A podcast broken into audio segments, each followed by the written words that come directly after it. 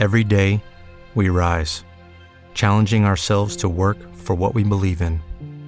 At U.S. Border Patrol, protecting our borders is more than a job, it's a calling. Agents answer the call, working together to keep our country and communities safe. If you're ready for a new mission, join U.S. Border Patrol and go beyond.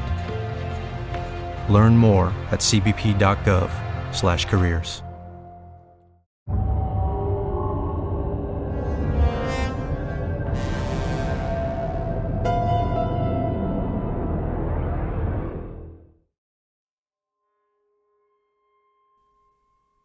Zelcor presenta Il pescatore di corpi. Lettura di Lorenzo Pieri. Interpretazione di Il fantasma del web e Rosanna Lia. Data la natura di questa storia, l'ascolto è vivamente sconsigliato a minorenni e persone facilmente impressionabili. Il tossicchiante scoppiettio del fuoribordo andava a disturbare la quiete del mattino riecheggiando sulle alte sponde che cintavano l'ampio letto del fiume giallo.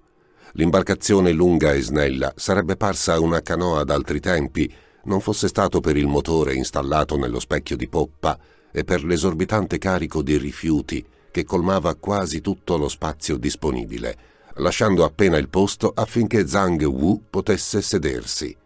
L'alba stava stiracchiando al cielo le sue effimere braccia d'oro rosa, facendo risplendere la bruma mattutina che si levava dalle acque color senape, ma la piccola imbarcazione era già piena per tre quarti della sua capacità. Era una vista che avrebbe provocato un ictus a Greta Thunberg. Ciò nonostante, per un abitante di quella porzione della provincia di Gansu, incastrata tra il capoluogo di Lanzhou e la diga di Liujiaxia, si trattava solo della normalità.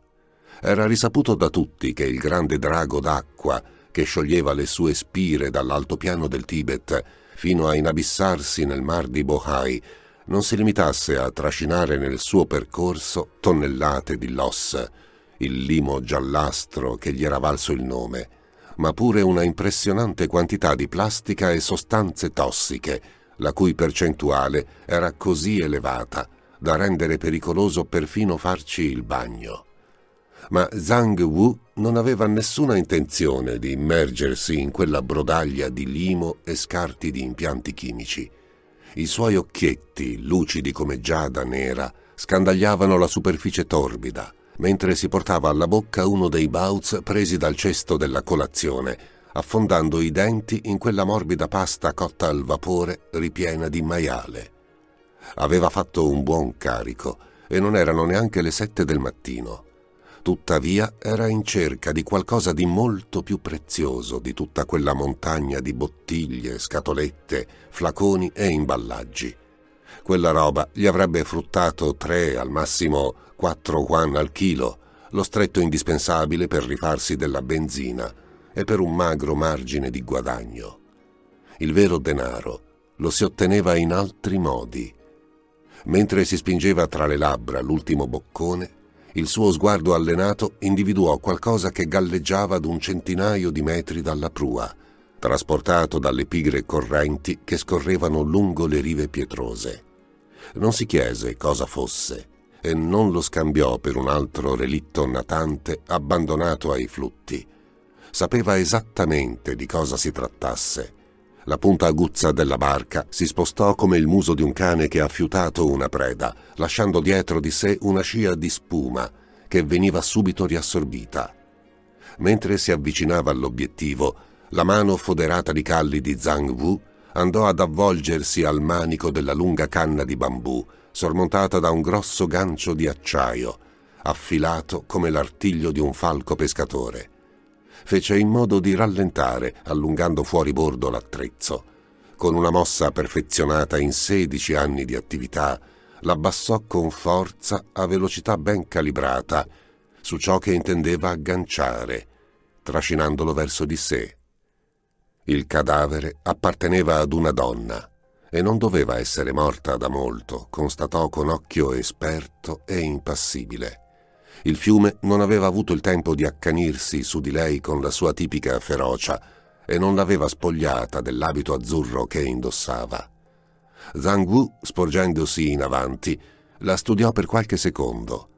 Aveva capelli molto lunghi e le orecchie erano ornate di semplici orecchini di perle a forma di goccia, un elemento che registrò nel suo archivio mentale, insieme ad altri particolari.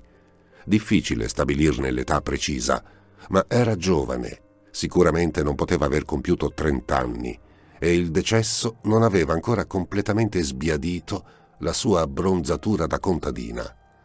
Sarebbe stato facile immaginarsela a vagare di buon'ora in un cortile, seguita da un chiocciante esercito di polli, oppure impegnata a pompare acqua da un'antica pompa a mano. Ma l'uomo che l'aveva arpionata non si perse in simili fantasie. Pensava invece che fosse un bene che il viso di quella disgraziata fosse ancora piuttosto integro. Per i parenti sarebbe stato più semplice riconoscerla. Con l'indifferenza di chi è abituato a maneggiare simili macabri resti, le afferrò un gomito, sollevandole il braccio e ispezionando il polso. Nessuna corda, nessun segno di legatura. Doveva avere avuto unghie finte, tre delle quali si erano staccate. Fece lo stesso con una gamba. Le caviglie erano chiare e intonse come candele. Magari si era trattato di un incidente, ma l'esperienza gli aveva insegnato che quando non li aveva trovati incaprettati e quindi vittime di omicidio, di solito si erano gettati da soli in pasto al fiume. Il vestito della giovane era semplice ma non da popolana. Quando era in vita doveva aver ricalcato bene le sue forme fresche e avvenenti. Anche gli orecchini la distoglievano da scene di campi e di pollai. Una prostituta forse, una delle tante ingenue falene che scappavano dalle miserabili condizioni dei villaggi rurali sorti lungo il fiume, attratte dalle ipocrite promesse del capoluogo, solo per scoprire che laggiù la vita era pure peggiore. E quando il peso di tale realtà diventava insopportabile e i morsi della depressione e della solitudine si facevano dolorosi, il solo modo per sfuggirne era affidarsi all'oblio delle acque gialle, unendosi a quel flottare di spazzatura e detriti fino a quando la corrente non trasportava i corpi alla grande diga che produceva energia elettrica. Ma prima di arrivarvi, venivano quasi tutti intercettati dall'alacre uncino di Zhang Wu, come in quel caso specifico. Con espressione indifferente realizzò un cappio con una corda di nylon, avvolgendovi il polso sottile della ragazza senza nome. Una volta assicuratosi che non l'avrebbe perduta, fece compiere alla barca un'inversione, indirizzandola verso una zona più a sud, quella che aveva battezzato il deposito. Nel tragitto estrasse l'ultima Hong Tashan che aveva e gettò il pacchetto vuoto in acqua accendendola con un vecchio accendino. Un quarto d'ora dopo comparve alla vista l'invaginazione che si apriva nell'alta riva rocciosa. Vi si accostò a motore spento, allungandosi per afferrare una lunga catena che aveva installato nella parete, alla quale ormeggiò la barca. Cavò una malconcia torcia elettrica e scavalcò il bordo, restando in equilibrio su una sottile cengia di pietra che scorreva all'interno della frattura afferrando un capo della corda di nylon, entrò, trascinando il cadavere, e questo, sospeso sulla superficie dell'acqua, lo seguì come farebbe un cane legato al guinzaglio. Sebbene si fosse recato lì innumerevoli volte, Zhang Wu non poté combattere la brutta inquietudine che lo assaliva, mentre la penombra bagnata di quell'anfratto lo avvolgeva. Era quasi come se la terra lo stesse inghiottendo vivo come al solito, un paio di pipistrelli, disturbati dal suo arrivo, presero a svolazzargli intorno alla testa, bersagliandolo di ultrasoniche proteste. Ignorando gli animaletti, alzò la torcia. Il raggio forò il buio, riflettendosi sulle umide, lisce pareti di pietra che parevano accartocciarsi sul fondo, dove l'acqua sciabordava. Il cunicolo era molto breve, non raggiungeva neanche i 30 metri di profondità, ma era ampio abbastanza da fornire un luogo sicuro per il suo bottino. La corrente del fiume smorzava di potenza in quella zona, senza contare che solo lui ne era a conoscenza, quindi non c'era pericolo che un concorrente venisse a sottrargli la mercanzia. Quel posto puzzava, ma il cattivo odore non esalava dal ristagno dell'acqua, dal guano dei pipistrelli o dalla pietra umida. Era un fetore appiccicoso che pareva spurgare nell'aria come il liquame che suppura da una ferita infetta. Vagando a destra e a sinistra, la torcia accarezzò i dorsi di ben tre cadaveri che galleggiavano contro i bordi frastagliati e rocciosi della galleria, con imbragature di nylon che intrappolavano i toraci gonfi, assicurandoli ad anelli metallici conficcati alle pareti. Li aveva ripescati tutti nel giro di quattro giorni e le rispettive famiglie sarebbero venute a recuperarli nel pomeriggio. In totale gli avrebbero fruttato all'incirca 20.000 yuan. Bisognava raccogliere parecchi quintali di immondizia per raggiungere simili cifre. E ora gli Shen lo benedicevano con un quarto tesoro, che sicuramente poteva restituire all'affetto dei propri cari ad un prezzo ancora maggiore. Stando ben attento a non scivolare su quello stretto bordo, trovò un anello ancora libero e vi assicurò l'altro capo della corda con cui aveva legato il corpo della fanciulla. Abbassando lo sguardo scoprì che lo fissava. No, che stupidata, quella non avrebbe più fissato nessuno ormai. Gli occhi, che sembravano spiare dal velo di capelli, erano già immersi nella torbidità della morte. Eppure in essi c'era ancora una vaga ombra, della personalità che aveva animato quel corpo da vivo. Una ragazza graziosa, non c'era alcun dubbio. Forse per lei era stato meglio così, morire quando ancora era nel fiore degli anni, fresca e incorrotta, piuttosto che venire sfibrata dal sadismo di un'esistenza vuota e deprimente. Un lembo del vestito le si era aperto sul petto, rivelando i seni bianchi e sodi come fiori di loto in boccio. A quello sinistro mancava il capezzolo, mangiato dai pesci e trasformato in una piaga di carne nuda, scolorita e sbocconcellata. Zhang Wu si abbassò, afferrando il cadavere per una spalla e girandolo sul ventre, in modo che il volto restasse immerso. Di solito lo faceva affinché l'acqua preservasse i lineamenti più a lungo, ma stavolta sentiva che aveva agito solo spinto dal desiderio che quegli occhi morti smettessero di scrutarlo con ebete accusa. Tirò un'ultima profonda boccata alla sigaretta prima di schiccherarla via. Cadendo, la brace esalò un debole sfrigolio. Fu con una fretta maggiore del solito che tornò alla propria imbarcazione, accecato dalle gibigiane frenetiche che si rincorrevano sulla limacciosa superficie del fiume il calore umido lo indusse a sfilarsi la giacca, godendo di quel tepore sulla pelle nuda e rossiccia delle braccia. Bastava un minuto in quell'antro buio e maleodorante per farti apprezzare davvero il sole.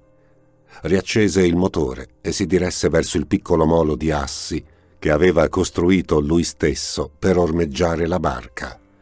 Avrebbe dovuto sentirsi soddisfatto, e lo era, però tale compiacimento aveva un sottofondo freddo come il deposito, dove nascondeva le spoglie umane vomitate dal fiume giallo. Mentre procedeva verso la meta, con il vento che gli arruffava i capelli neri cosparsi di pagliuzze d'argento, il pescatore di cadaveri provò per la prima volta un sentimento al quale credeva di essere totalmente immune. Paura.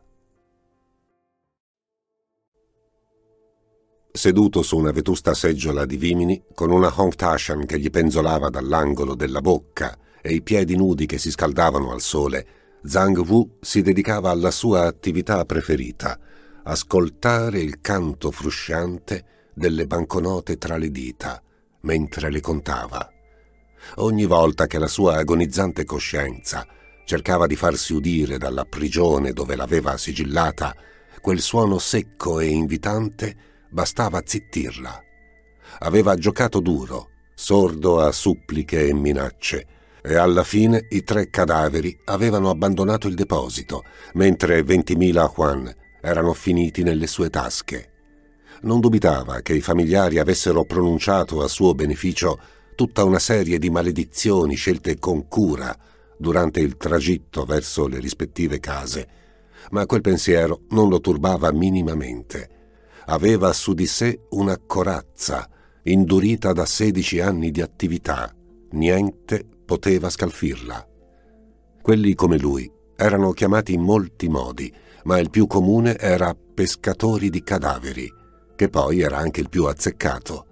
Ogni anno il fiume giallo reclamava a sé dai 60 ai 150 corpi, proprio come un treno raccoglierebbe pendolari lungo le varie fermate, ma tutti avevano la stessa destinazione.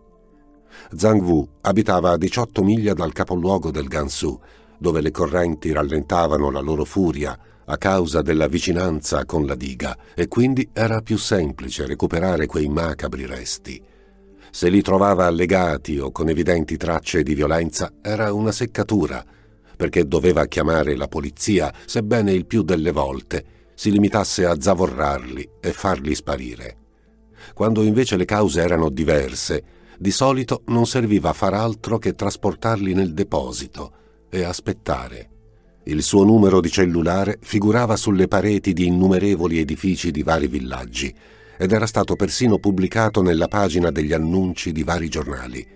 Quando una persona scompariva senza lasciare traccia, nel 90% dei casi se l'era presa il fiume e quindi le famiglie si premuravano di contattare i principali pescatori, fornendo una descrizione e sperando che uno di loro avesse arpionato un corpo che corrispondesse. Inutile dire che il cellulare di Zhang Wu si surriscaldava a forza di chiamate. Arrivavano di continuo, giorno e notte, incessanti. Non che la cosa lo stupisse o impressionasse, le condizioni lavorative delle città erano al limite della tortura fisica e psicologica, un vero schiavismo legalizzato nel quale la gente veniva spremuta dai management delle compagnie dove prestavano servizio, districandosi tra ferie cancellate e buste paga che non arrivavano mai. Dopo qualche anno di questo calvario, molti preferivano concedersi ai flutti giallastri e oleosi. Nel corso del tempo, quello del pescatore di corpi era diventato un vero racket.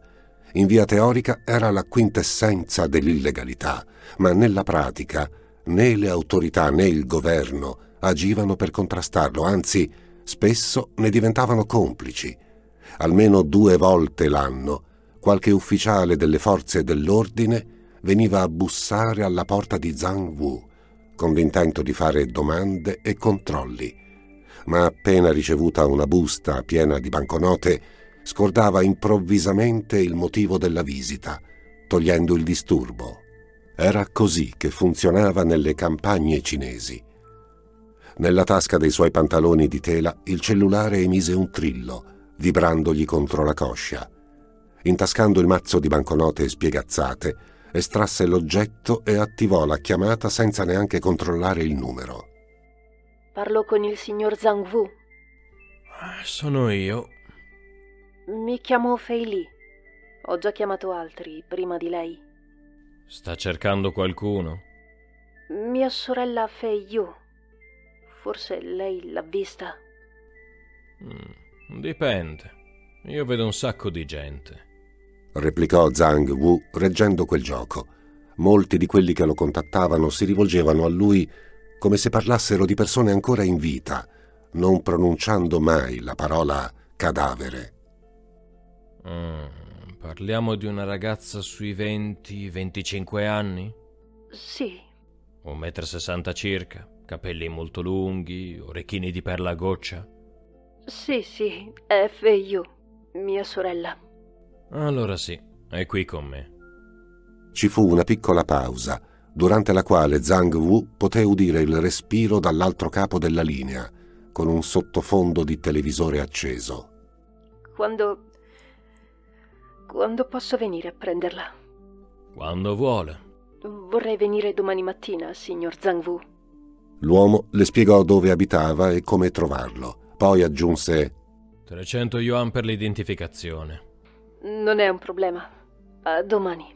A domani. Si infilò in tasca il cellulare e la bocca gli si inarcò sotto al folto paio di baffoni sale e pepe che gli formavano un paio d'ali di corvo sotto al naso largo e camuso. Il vento alitò tra la fitta vegetazione che circondava la casa. Era molto grande per gli standard rurali, edificata su due piani. Probabilmente una cinquantina d'anni prima era stata una sorta di locanda o qualcosa del genere. Zhang Wu ne occupava solo qualche stanza al piano terra e una camera da letto al primo piano. Altre costruzioni fatiscenti, ormai del tutto fagocitate dalla foresta, costellavano i dintorni. Quello che doveva essere stato un porcile adesso fungeva da garage per la sua Beijing 212, nonché per la sua officina meccanica, sebbene ormai fossero davvero pochi quelli che si facevano le tre miglia di strada sterrata per usufruire dei suoi servizi. La distanza non c'entrava niente. La realtà era che alla gente del villaggio Zhang Wu non piaceva, da quando aveva iniziato a speculare sulla morte altrui. Le rare volte che si faceva vivo nel piccolo centro abitato, quelli che lo conoscevano fingevano di non vederlo, non lo salutavano e al suo passaggio mormoravano scongiuri. Era una delle ragioni che lo avevano spinto a trasferirsi in quel luogo isolato, lontano dagli sguardi rancorosi e dagli appellativi funesti, sebbene a lungo andare la cosa avesse smesso di infastidirlo, suscitando invece sensazioni opposte, persino di cupo orgoglio. Era quasi sicuro che quanti lo criticavano avrebbero loro stessi svolto il suo compito, se solo non gli fosse mancato il coraggio. Di quando in quando qualche banda di ragazzi organizzava spedizioni per lanciare uova marce contro le sue finestre o forargli gli pneumatici del SUV, e una volta, appena compiuto un passo fuori dall'uscio, il piede gli era affondato in un ammasso di sterco di suino, composto a formare una sagoma umana, con gli ideogrammi del suo nome tracciati a fianco nella terra del cortile. Zhang Wu si era fatto una gran risata. Aveva visto troppi corpi gonfi di gas e sgranocchiati dai pesci per trovare rivoltante un po' di merda di maiale gettò il mozzicone di sigaretta dopo averne usato la brace per accenderne una seconda, che si infilò tra le labbra, prima di intrecciare le mani dietro la nuca e rivolgere il viso al sole. La signora Fei Li venne con il figlio, un ragazzo alto e dall'itterica faccia cavallina, dalla quale non trapelava la benché minima scintilla di intelligenza. Lei era sulla quarantina, la tipica donna di campagna sfiorita e tarchiata. La dura vita rurale le aveva scartavetrato quasi tutti gli attributi femminili, rendendola androgina. Si presentò in una felpa leggera scolorita da centinaia di lavaggi, le gambe infilate in rattoppati pantaloni di fustagno, costellati di macchioline di fango secco. I crespi capelli color piombo erano disciplinati in una breve tozza treccia. Zhang Wu la scrutò attentamente alla ricerca di una qualche somiglianza con il cadavere da lui ripescato il giorno prima, trovandone a fatica nella forma del viso e nel taglio degli occhi. Fei Li era ordinaria e scialba, almeno quanto Fei Yu era stata aggraziata e carina. Tuttavia, quando incrociò il suo sguardo, un brivido strano gli scivolò da una vertebra all'altra, così intenso che dovette rivolgersi altrove per qualche attimo. Era una sensazione già provata in passato, lo stesso fremito istintivo della prima volta che aveva visto un morto traghettato lentamente dalle correnti.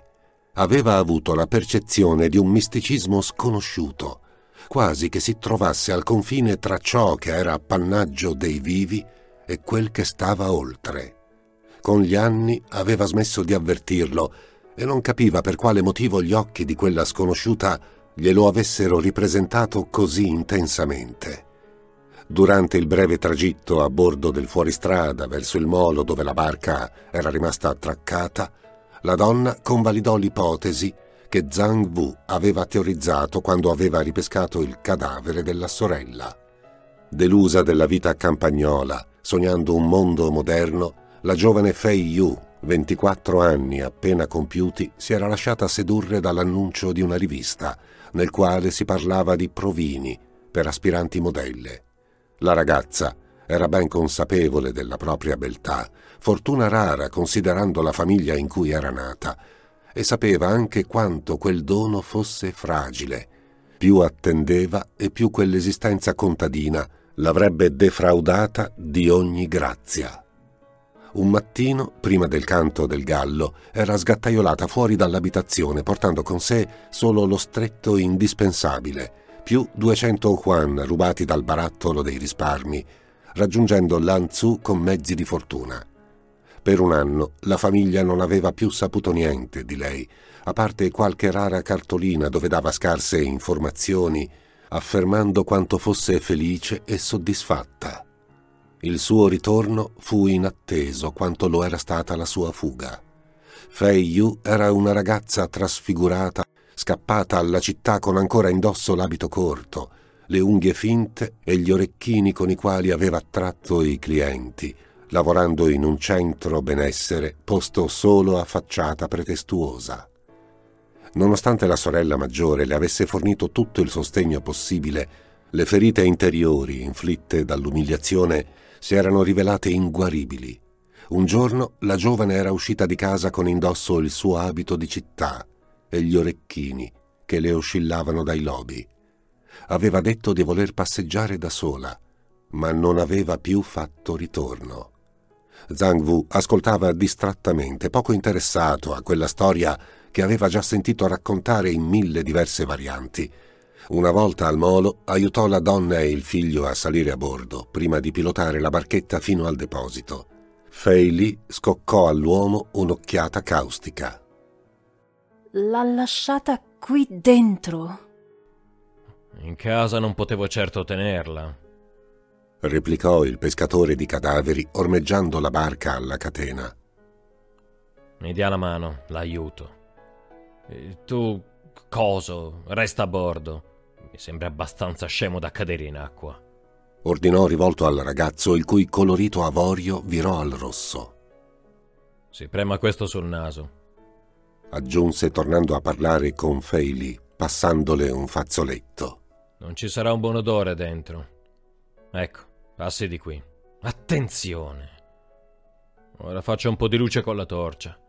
Non badi a loro, non le fanno nulla si riferiva ai pipistrelli che sfrecciavano sopra di loro, alla cui vista Fei si era abbassata con una mano sulla testa. Camminando sulla cengia, raggiunsero il posto dove il cadavere galleggiava sul ventre, gambe e braccia che puntavano in direzioni differenti. È il suo vestito. Gemette Fei Li, gli occhi sbarrati. Ma Zhang Wu voleva esserne sicuro, quindi si accoccolò afferrò la chioma della ragazza morta e sollevò la testa dall'acqua fangosa, illuminando il viso cereo con la torcia. La lasci subito! Quindi sua sorella? La guardi bene, deve esserne certa. Sì, è Feiyu. Adesso la lasci! Singhiozzando, la donna si affrettò ad avvicinarsi, spostando Zhang Wu con tale impeto da farlo quasi cadere. Ignorando la mollezza fredda di quella salma, Fei Li la trasse a sé, trascinando il busto fuori dall'acqua. Oh, Feiyu, piccola Feiyu, perché l'hai fatto? Sbuffando, il pescatore di cadaveri si allontanò di qualche passo e il bagliore dell'accendino riverberò nell'alcova di roccia. Odiava quelle scene, ma decise di concedere alla donna qualche minuto. L'eco del pianto di Fei Li si mescolò allo sciacquio provocato dalle acque del fiume che lappavano l'interno della galleria. Lentamente, sempre singhiozzando, la sorella maggiore si rimise in piedi, non staccò gli occhi dal cadavere, quando mormorò Mio figlio le darai 300 yuan, signor Zhang Grazie per averla trovata. 7000 Feili si volse di scatto a guardarlo, allibita. Uh, al telefono ha detto 300. Certo, per identificarla. Se vuole che esca da questa grotta, ne servono altri 7000. Ma non ho tutto quel denaro. Sono sicuro che troverà il modo di ottenerlo. Non me ne vado da qui senza mia sorella. Liberissima. Gettò la sigaretta avviandosi verso l'uscita. Io invece penso tornerò a casa. Spero che suo figlio non faccia stronzate, o mi vedrò costretto a gettarlo nel fiume. Mi rivolgerò a. A chi? Alla polizia? Eh, non hanno tempo da perdere con una puttana annegata. Le rideranno in faccia. Tremila! Non posso andare oltre la mia famiglia! È povera, sì, è sempre così. Ne accetti tremila, la imploro. Si mise in ginocchio sulla fredda pietra accanto alla morta. Di nuovo Zhang Wu faticò a sostenere lo sguardo di lei e non per la supplica che le affiorava al volto, bensì per la rinnovata sensazione che serbasse qualcosa di inafferrabile, una sorta di, di potere. Un pavido istinto gli suggerì di non essere avido, di accettare l'offerta, e quasi stava per farlo quando l'orgoglio insorse. Quella donna che adesso lo pregava in ginocchio, se l'avesse incontrato per strada, avrebbe cambiato marciapiede, salutandolo con nomi infami. Erano tutti disposti a strisciare e invocare la sua pietà, ma per lui non ne avevano mai avuta. La sola cosa che accetterò da lei sono i 7000 yuan. Se non li ha con sé adesso, aspetterò una settimana. Se per allora non la vedrò tornare, slegherò il corpo e che se lo prenda il fiume. Adesso salga a bordo, giuro che la lascio qui per davvero, signora Feili. Evidentemente la minaccia che vibrava nel suo tono fece breccia, perché l'espressione lacrimevole e disperata si indurì in una fremente maschera d'odio. Poi, di scatto, la donna si chinò sul cadavere. Per un attimo Zhang Wu pensò che volesse baciarlo. L'anfratto si colmò di un brusio che si spandeva ovunque amplificato dalla pietra come per effetto di una cassa armonica, eppure non riusciva a capire cosa Fei Li stesse sussurrando. Non era neanche sicuro che fosse cinese. Scoprì di avere i peli dritti dietro il collo e sugli avambracci, mentre un panico immotivato spronava il suo cuore a battere più forte. Cosa sta facendo? Lei non gli badò, continuando quella litania a mezza voce, tracciando sulla fronte bianca di Fei Yu diversi segni con l'unghia del pollice. Basta, io me ne vado. Fei Li tornò in piedi. Lentamente attraversò la cengia fino a raggiungere Zhang Wu. Quest'ultimo le offrì la mano per aiutarla, ma lei la schiaffeggiò, oltrepassandolo e salendo sulla barca da sola. Il ritorno all'attracco fu avvolto in un silenzio ostile. La scena alla quale aveva assistito dominò i pensieri del pescatore di cadaveri. Forse era solo una preghiera di addio, in qualche dialetto a lui ignoto, ma se era così, perché aveva provato paura? Ormeggiata la barca, i tre percorsero il breve molo, alla fine del quale li attendeva la Beijing 212 di Zhang Wu. Vi salirono e ritornarono all'abitazione di quest'ultimo. Una volta arrivati, la donna si fece consegnare dal figlio un rotolo di banconote. L'uomo tese la mano per riceverle, ma lei, fissandolo dritto negli occhi, le gettò a terra. Lei e quei cadaveri che ripesca dal fiume avete una cosa in comune. Non vi batte il cuore. Lo accusò, ma stavolta senza urlare, a voce bassa e pregna di disprezzo. Non avevo mai supplicato prima d'ora. Non intendo rifarlo.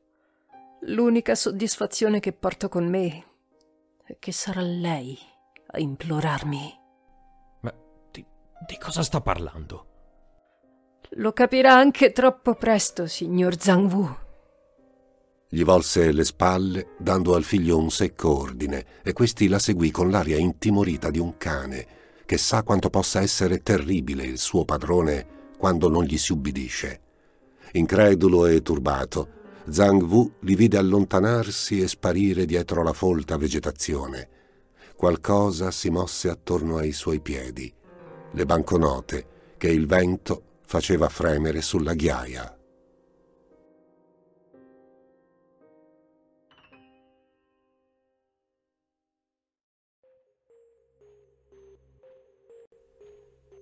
Dallo specchietto retrovisore oscillava un mazzo di ciondoli, una foto plastificata di Mao Zedong, uno sperone di gallo, una nappa rossa con legate alcune monete e un fulù di legno decorato di simboli neri e scarlatti. Oltre il parabrezza, sopra le chiome degli alberi, il cielo aveva assorbito una tinta di intermezzo tra il magenta e il viola. Ma quel colore spettacolare lasciava Zhang Wu del tutto indifferente. Guidava con cipiglio preoccupato, immerso nell'ansia che non lo aveva abbandonato neanche un minuto e che si era aggravata con il tramonto del sole. Se spingeva la propria memoria indietro anche di anni, non si imbatteva in una sola occasione in cui aveva sentito la necessità di recarsi al villaggio unicamente per il conforto di avere gente attorno. Era un bisogno nuovo per lui. Inoltre sapeva bene che non l'avrebbero accolto a braccia aperte. Tutto per colpa di quella maledetta Fei Li. Le strade del villaggio erano già vuote e piuttosto silenziose. Laddove al mattino c'era un sovraffollamento di bancarelle di frutta, oggetti e cibo di strada, adesso c'erano solo cani randagi appisolati e fogli di giornale. Parcheggiò l'auto di fronte ad un locale con l'entrata decorata di beneauguranti lanterne rosse. Le ante erano spalancate lasciando che gli schiamazzi e gli scherzosi battibecchi degli avventori sfarfallassero all'esterno, dandogli un senso di malinconico benessere. Sedici anni prima anche la sua voce si era intrecciata alle loro. Non appena superò l'ingresso, molti volti si girarono al suo indirizzo e le frasi si spensero in una sincronia quasi perfetta, lasciando posto al chiacchiericcio del televisore appollaiato sulla mensola. Pareva che l'atmosfera si fosse raffreddata di una trentina di gradi, tutto in un colpo. Ignorando tale gelido benvenuto, Zhang Wu si fece strada tra i giocatori di Mahjong seduti ai tavoli, separando al suo passaggio il velo di fumo di sigaretta che intorbidiva l'aria. Nel tragitto ordinò al barman un bicchiere di Bajot prima di sedersi in un tavolo d'angolo lontano da tutti gli altri. La bevanda gli venne portata senza una parola e lui la trangugiò con la consueta sensazione di bere benzina. Ma dalla marca Red Star non ci si poteva attendere di meglio. Del resto, per lenire l'ansia che lo divorava, ci voleva qualcosa di altresì potente. Lentamente le conversazioni tornarono a riaccendersi, fin quando ogni avventore si scordò della sua infausta presenza. Lo fece sentire isolato, sebbene non provasse tale sentimento da molto tempo, solo e non voluto, come uno dei cadaveri che il fiume giallo portava via verso la diga. Il primo bicchiere ne chiamò un secondo e il secondo volle la compagnia di un terzo che ne reclamò un quarto. Sorso dopo sorso, i sensi gli si mescolavano in un ispido torpore, nel quale le chiacchiere degli altri avventori parevano fondersi nel mormorio incomprensibile udito nel deposito, quelle parole cariche della stessa energia divina del temporale. La testa gli oscillava, pesante, così pesante, se la sentiva piena d'acqua. Sprazzi di ricordi saltellavano nel dormiveglia come folletti, memorie perdute che pretendevano considerazione, la voce di foglie secche della nonna che raccontava di draghi, uccelli a nove teste, mostri e streghe che sapevano intessere oscuri malefici, evocando gli spiriti iracondi dal regno dei morti, chiamati Shui Gui, per farne araldi di distruzione. Una goccia piovve dall'alto, finendogli nel bicchiere. Il collo di Zhang Wu si sollevò lentamente, le vertebre che si allineavano una dopo l'altra, fin quando i suoi occhi insonnoliti non mirarono al soffitto. Sopra di lui, sospesa come una lucertola, stava Fei Yu. La sua pelle era grigiastra, cesellata di vene scure, le mani sformate, con la carne deturpata da orribili ragadi. I capelli fluttuavano pigramente, senza peso, Lunghe ciocche le scorrevano sugli occhi opachi, fissi su di lui, traboccanti odio furente.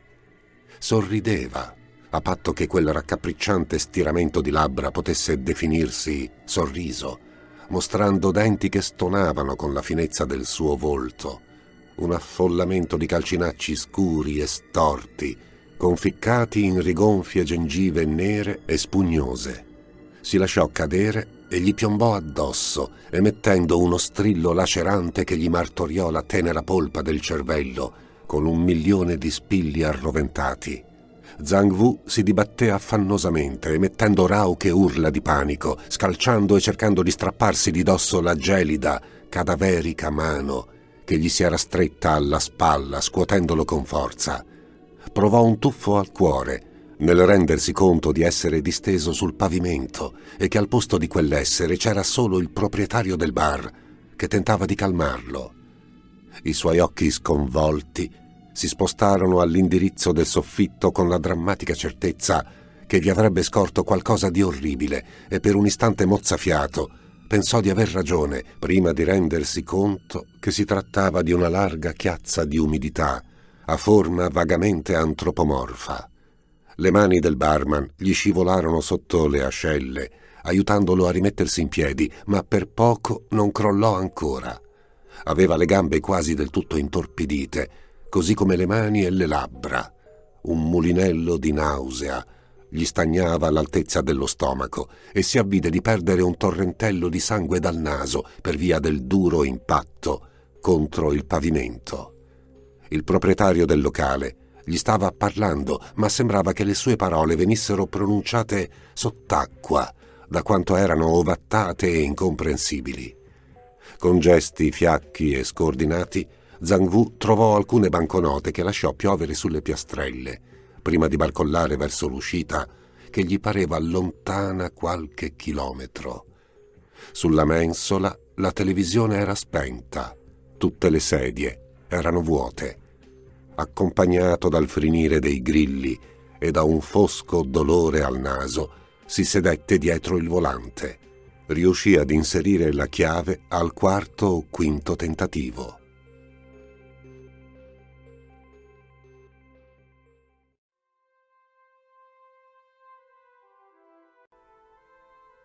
Si trovò ad arrancare verso la propria abitazione senza ricordare alcun tragitto ma un pallido sollievo luccicò da sotto le brume del malessere e dello stordimento. Almeno non era uscito di strada durante il rientro. Sentiva in bocca un sapore strano, acido, e la gola gli bruciava. Probabilmente ad un certo punto doveva aver dato di stomaco, anche se non sapeva come e quando.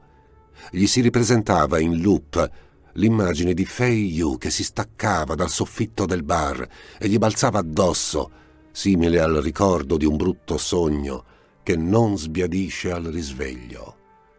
Una volta dentro si tolse le scarpe, rischiando di rovesciarsi, e si diresse verso il bagno con le palpebre a mezz'asta. Era un locale angusto, completamente rivestito di piastrelle gialle, con un water alla turca e il soffione della doccia che spuntava dal muro, privo di cubicolo.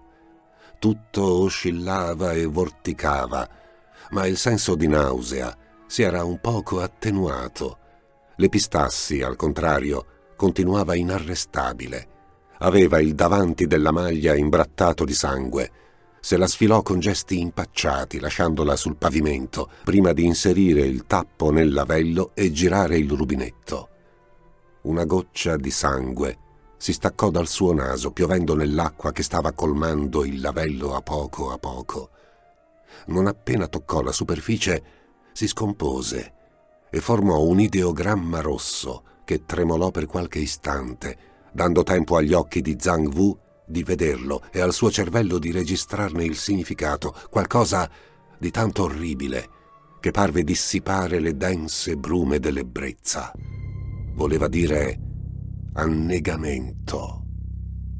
Mentre quel simbolo si disfaceva, da sotto il pavimento sorse un rumore cupo, sordo e gorgogliante, come se le tubature venissero colmate da liquame denso. Stravolto, l'uomo barcollò all'indietro. Era solo l'effetto dell'alcol, o stavolta la stanza beccheggiava realmente. Il lavandino tremò con violenza, tanto che una crepa corse sotto la pancia di porcellana e un secondo dopo il tappo venne espulso con la potenza di un proiettile, rimbalzando sul soffitto, dove lasciò una grossa ammaccatura. Zhang Wu balzò indietro e scivolò finendo per terra. Nello stesso attimo, con uno scoppio fragoroso e ribollente, il lavandino cominciò a eruttare schizzi d'acqua brunastra, come quella che scorreva nel letto del fiume giallo. Il piccolo bagno si saturò di un miasma pungente, lo stesso odore di decomposizione che soffocava il deposito. Archi limacciosi oscurarono il piccolo specchio, spalmandosi contro i muri e colando dal lavandino in rigagnoli oleosi. Di colpo tutto cessò. Il gloglottare e il tremore smisero all'improvviso. Zhang Wu, boccheggiante e fuori di sé, fece scattare la testa in ogni direzione. Non c'era zona della stanza che non fosse inzaccherata di quella fanghiglia scura e maleodorante. Lui stesso ne era ricoperto. Stava forse vivendo un sogno. Era impastoiato in un'allucinazione nata dal troppo bere e dall'inquietudine evocata da Fei Li. Si accorse che sul bordo del lavandino stavano aggrappate cinque pallide dita dalla pelle grinzosa. Provò a urlare ma gli uscì solo un gracchiare sfiatato. Qualcosa si stava tirando su, affiorando dal lavello, centimetro dopo centimetro, generandosi da quella poltiglia d'acqua inquinata e liquami organici. Fei Yu emerse di tutto il busto, il viso nascosto dalla flaccida cortina dei capelli, i seni martoriati dai pesci che sporgevano impudicamente dall'abito lacero, colando una immonda sostanza densa e verdognola. Il fetore emanato dalla presenza era quello di cento, forse mille salme macerate nell'acqua, condite da umori di palude insieme agli scarti chimici, alla plastica e alle carcasse di pesci imputriditi nelle schiume. Lo inchiodava con uno sguardo che di umano non aveva nulla, l'espressione di un odio che poteva essere provato solo da una creatura dell'aldilà, il Shui Gui, che pullulava nelle leggende. La mostruosa ragazza si chinò, allungandosi verso Zhang Wu, sinuosa come una gigantesca lumaca. Il sorriso teso a mostrare frastagliate zanne, le mani protratte per ghermirlo. La paralisi che aveva immobilizzato il corpo del pescatore di cadaveri lo sbrigliò permettendogli di reagire un secondo prima dell'irreparabile. Scartò di lato, rotolando sul pavimento coperto di liquame, sdrucciolando affannosamente verso la porta. La raggiunse, si aggrappò disperato alla maniglia, l'aprì, ruzzolò fuori e la richiuse con un'energica pedata, lasciandovi stampata sopra l'impronta nera del piede nudo. Il terrore lo strangolava, lucciole viola e nere gli oscuravano il campo visivo, ma sapeva che perdere i sensi in quel momento significava perdere pure la vita. Alle sue spalle arrivò un violento scrosciare, seguito da un fragore di piatti che si spaccavano. Si volse in tempo per vedere una colata d'acqua che inondava il pavimento, arrivando di gran carriera dalla cucina, sgorgando tumultuosa dal lavandino, tagliandogli la via di fuga verso l'ingresso. Vincendo i tremori che lo rammollivano, Zhang Wu scattò in piedi e fuggì su per le scale. A metà rampa si gettò uno sguardo sopra la spalla e urlò. L'acqua stava sfidando le leggi della gravità e della fisica, risalendo gli scalini a torrentelli rapidi. Giunse alla stanza da letto sbattendo la porta. Cercare la chiave fu un gesto istintivo, ma nella toppa non c'era. Che senso aveva chiudere le porte a chiave quando si abitava da soli? La paura divenne una massa fisica che si espandeva dentro di lui, la sentiva tendersi sotto le costole, l'avvertiva come una tensione che premeva dietro gli occhi. Era con le spalle al muro, senza scampo. Poi vide il cellulare sul comodino e vi si avventò sopra cercando il numero della signora Fei Lee tra quelli registrati in memoria. Lo trovò e avviò la chiamata. La stavo aspettando, signor Zhang Wu. La fermi! La scongiuro, la fermi! So che lei può farlo. Intanto l'afrore cadaverico aveva raggiunto la stanza e da sotto la porta chiusa l'acqua stava lentamente filtrando. Vedendola, l'uomo indietreggiò fino a sbattere contro la finestra. Riavrà sua sorella. Non voglio un soldo, anzi, la, la pagherò io. Le darò tutto quello che ho. La supplico, sta per entrare, la imploro. Anch'io l'ho supplicata e le ho offerto tutto quello che avevo. Lei non ha accettato e io non accetterò. Addio, signor Zhangwu. E chiuse la chiamata. Rivoli d'acqua sporca si arrampicarono dalla base della porta fino all'architrave in serpentelli torbidi. Uno stellicidio innaturale ascendeva dal pavimento al soffitto. Sotto lo sguardo sconvolto dello spettatore, liquide filigrane presero ad intrecciarsi al pari di fibre di seta che compongono la trama di un tappeto, dando velocemente vita a una forma umana che si consolidò nelle terrificanti sembianze di Fei Yu. Era uno spettro senza peso, i pallidi piedi raggrinziti che levitavano a una trentina di centimetri dal pavimento, la chioma sinuosa come un viluppo di anguille. Va via! Le scagliò contro il cellulare. L'oggetto l'attraversò come se avesse oltrepassato un muro d'acqua, schiantandosi contro la porta dietro lo Shui Gui. Il sorriso irto di zanne rotte e storte tornò a spalancarsi lungo quel viso di cera, sadico preludio a una morte atroce. Separati dal naso sottile, gli occhi erano turgide gocce senza iride e pupilla, foschi e freddi quanto i melmosi fondali del fiume giallo. Nella testa di Zhang Wu i pensieri parevano schizzi d'acqua sull'olio bollente si affannava a scavare in reminiscenze vecchie di anni, in un groviglio di leggende e favole, tentando di ricordare un elemento, un dettaglio, qualunque cosa che potesse salvarlo. E lo trovò. Si volse, afferrò la maniglia della finestra spalancandola. Durante il salto lo stomaco parve salirgli in bocca, mentre precipitava in un intrico di rami che si spezzavano sotto al suo peso una fitta di dolore gli esplose al bicipite, facendolo urlare prima dell'impatto contro il suolo. Il contraccolpo gli risalì le ossa, mozzandogli il fiato.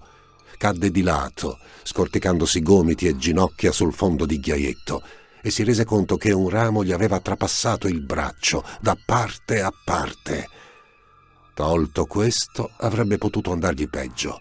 Gran parte della caduta era stata attutita dall'albero prima e dalla folta vegetazione poi, risparmiandogli fratture e lesioni più gravi. Contuso, graffiato e in preda al panico, cominciò una zoppicante corsa verso l'ex porcile dove aveva lasciato la Beijing 212. Da Tergo giunse un forte scroscio d'acqua, come se qualcuno avesse svuotato un secchio dalla finestra. Fu sul punto di voltarsi a guardare, ma preferì non farlo e correre. Qualcosa lo inseguiva emettendo gorgoglianti stridii. Boccheggiando di terrore tirò a sé la maniglia della portiera, benedicendo gli antenati di non averla chiusa, e si gettò nell'abitacolo afferrando il mazzo di ciondoli appesi allo specchietto, dando uno strattone così brusco da strapparlo dal parabrezza. Un tanfo molle lo avviluppò in invisibili spire stomachevoli, gocce d'acqua gelida gli piovvero addosso se la sua idea si fosse rivelata sbagliata, non avrebbe avuto tempo di tentare altro. Si rannicchiò sul sedile, liberando ogni oncia di paura in un urlo, il braccio teso all'infuori, tenendo il fulù come fosse un minuscolo scudo. Le mani mostruose del Shui Gui erano già pronte a ghermirlo, ma proprio un secondo prima lo spettro espulse un lamento che non era né trionfo né odio, bensì qualcosa di simile a un ululato di sofferente frustrazione. La sua figura tornò indietro, contorcendosi, perdendo la fisionomia in una amorfa sagoma di vetro torbido, prima di esplodere in una miriade di schizzi e zampilli.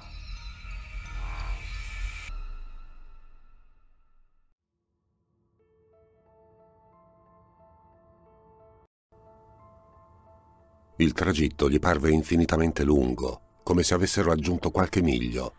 Guidare non gli era mai stato tanto difficile. Non c'era muscolo del suo corpo che non fosse sconvolto dai fremiti, e di quando in quando furiosi attacchi di risate isteriche lo assalivano, rischiando di farlo finire fuori strada. Era come vivere una delle storie narrate dalla nonna, dove spettri di annegati vendicativi tornavano dall'oltretomba per perseguitare i loro assassini, i quali potevano difendersi solo grazie all'ausilio dei sacri simboli dipinti sugli amuleti Fulù, gli unici capaci di tenere a distanza spiriti e demoni. Essere costretto a credervi era una sofferenza, tuttavia non poteva rifiutare i fatti. Oltretutto, per lui non era ancora finita. Il Fulù poteva salvaguardarlo dagli attacchi, ma non scacciava il Shui Gui, che avrebbe continuato a perseguitarlo, attendendo il momento buono per ultimare la propria vendetta. Il solo modo per sbarazzarsene definitivamente era distruggere il cadavere di Fei Yu. Quando scese dal fuoristrada scoprì che una foschia inquietante opacizzava la sponda del fiume, il quale era del tutto invisibile nell'oscurità, testimoniato solo dal suono del suo scorrere. L'incedere di Zhang Wu era malfermo. A ogni passo la ferita al braccio ridestava pulsazioni dolorose che gli davano la pelle d'oca. Ancora non aveva sfilato il ramo dalla carne. Nella mano destra impugnava l'amuleto protettivo, tenendolo ben sollevato. Raggiunse il molo e salì a bordo, recuperando la torcia dal vano sotto al sedile e accendendola, trasformando la nebbia in un velo opalino. Il motore si avviò senza noie e l'imbarcazione partì rapida verso il deposito. Seduto a poppa, Zhang Wu tremava convulsamente, in parte di paura e in parte di freddo dal momento che non era gradevole essere a torso nudo e piedi scalzi con l'aria della notte che gli soffiava sulla pelle esposta. Qualcosa bussò contro lo scafo, proprio sotto di lui. Sollevò istintivamente le ginocchia in preda al panico. Sembrava che mani frenetiche colpissero le assi dell'imbarcazione da sott'acqua, tamburellando con le nocche. L'orribile Shui Gui ci teneva a fargli percepire la propria presenza si genuflesse, facendo aderire il fulù al fondo della barca. Il suono cessò all'istante. Tenendo la torcia puntata verso l'argine scosceso, Zhang Wu individuò la spaccatura nella pietra.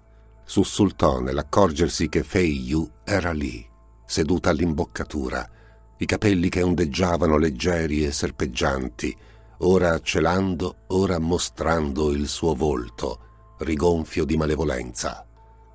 Il lampo di paura iniziale provato dal pescatore di cadaveri si tradusse in un trionfo rabbioso. Sparisci, troia fradicia!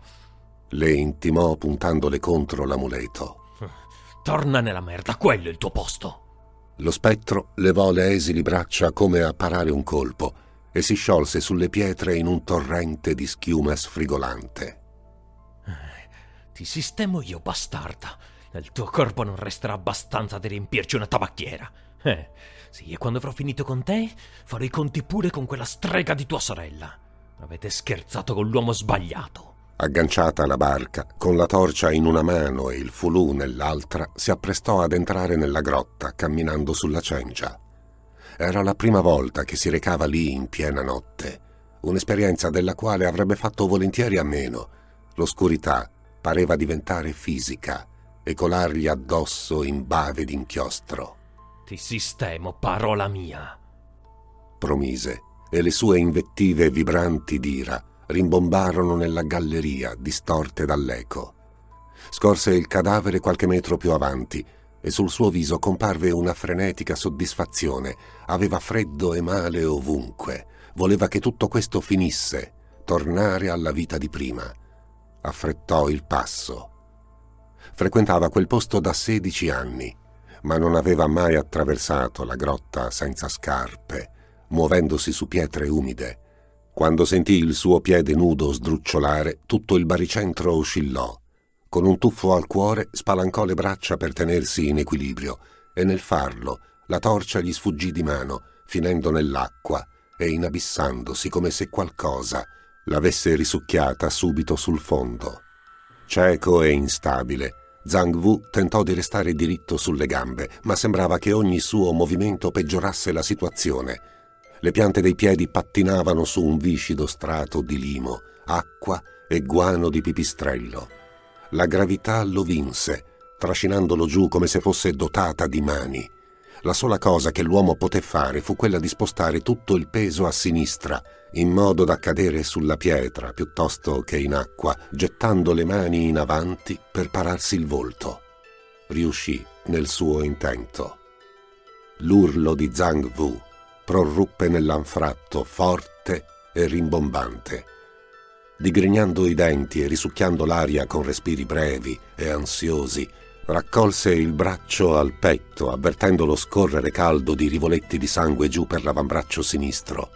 Realizzò con orrore cosa fosse successo.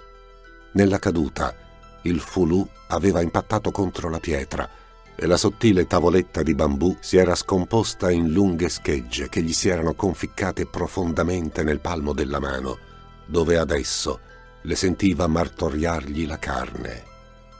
Un gorgoglio riempì la galleria, dapprima lieve, poi sempre più intenso, vicinissimo al punto dove lui era caduto. Sferzato dal panico, l'uomo provò a mettersi in piedi, a fuggire, ma una matassa fredda e bagnata gli avviluppò la testa, stringendosi attorno alla fronte, alla mascella e al collo, con tale intensità che alcuni di quei fili sottili gli lacerarono la carne si rese conto che erano capelli, i putrescenti capelli di Fei Yu, un tempo serici e profumati. Smorzate dalle ciocche che gli ricoprivano la bocca, le urla dell'uomo parevano i muggiti impotenti di un vitello condotto al mattatoio. Le sue mani si levarono, artigliando con le dita quella chioma vivente, ma prima che potessero sortire un qualche effetto, subì un violento strattone che lo fece sbilanciare finì in acqua con la testa, le spalle e gran parte del torso. Quando tentò di riemergere, i capelli tirarono verso il basso, mantenendolo sotto la superficie. Turbini di bolle vennero espulsi dalla sua bocca e dalle sue narici. Gambe e braccia si dibattevano convulsamente, ferendosi contro i bordi affilati delle rocce. Zhang Wu non era più un essere umano, era un ascesso di panico. Tenne il respiro più a lungo che poté, sentendo i polmoni infiammarsi, la testa pulsargli, la gola gonfiarsi. Ignorando il pericolo, tutto il suo corpo, ogni sua cellula, reclamava una boccata di ossigeno che lui non poteva fornirgli. Alla fine cedette. L'acqua irruppe con la forza di una piena. Il dolore era inimmaginabile, quasi che un demone gli si fosse insediato dentro e volesse spaccarlo in due. Come rendendosi conto dell'errore commesso, i suoi polmoni presero a contrarsi disperati, cercando di espellere l'acqua, ma questa continuava a sgorgare dentro, incessante, inarrestabile, guidata dalla pura volontà di ricevere vendetta. Gli arti di Zhang Wu si agitarono per altri dieci secondi, prima di arrestarsi di colpo. Le increspature sulla superficie si rilassarono fino a sparire. Quando tornò il silenzio, i corpi che galleggiavano nell'anfratto erano due anziché uno.